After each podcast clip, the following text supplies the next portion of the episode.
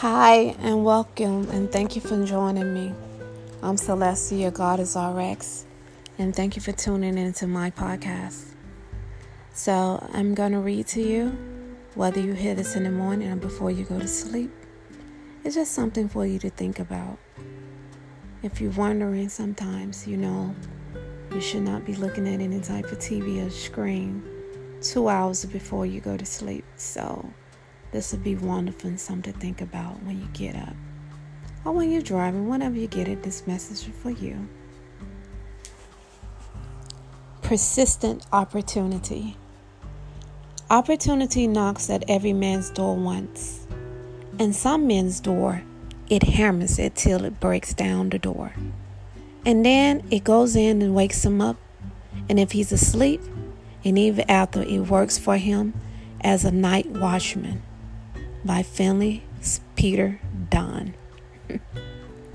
Fate, destiny, a sign, whatever we call it, there is a moment when we realize something is meant to be. Friends constantly coming to us with requests for certain kind of advice. And every job we ever have is somehow involving using a particular skill. The kids in our neighborhood are always showing up watch us work in our flower garden or wood shop. It could be just a natural rhythm, a curious little repetition in your life, or could it be more? Finally, we think, maybe I should do something about that and turn it into a business idea.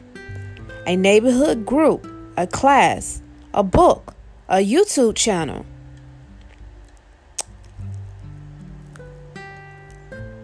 The quote I want to leave with you is I will watch for patterns in my life and answer their call. I will watch what patterns in my life and answer the call. What has been constantly showing up in your life? If you're confused about your purpose, just think about what keep coming up in life, what people keep asking you for, what people keep asking you to show them, what are you constantly talking about? What is your calling? What is knocking at your door? What is coming in waking you up? I always tell people you find your destiny, fate, whatever you want to call it, when something calls you pain and unrest.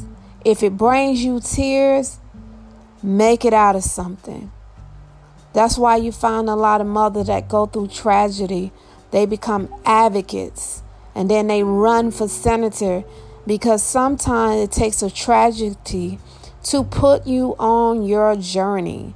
And I just want to say don't wait till a tragedy happen to get on your journey. As Nike would say it, just do it. Thank you for tuning in. I will see y'all soon. Namaste.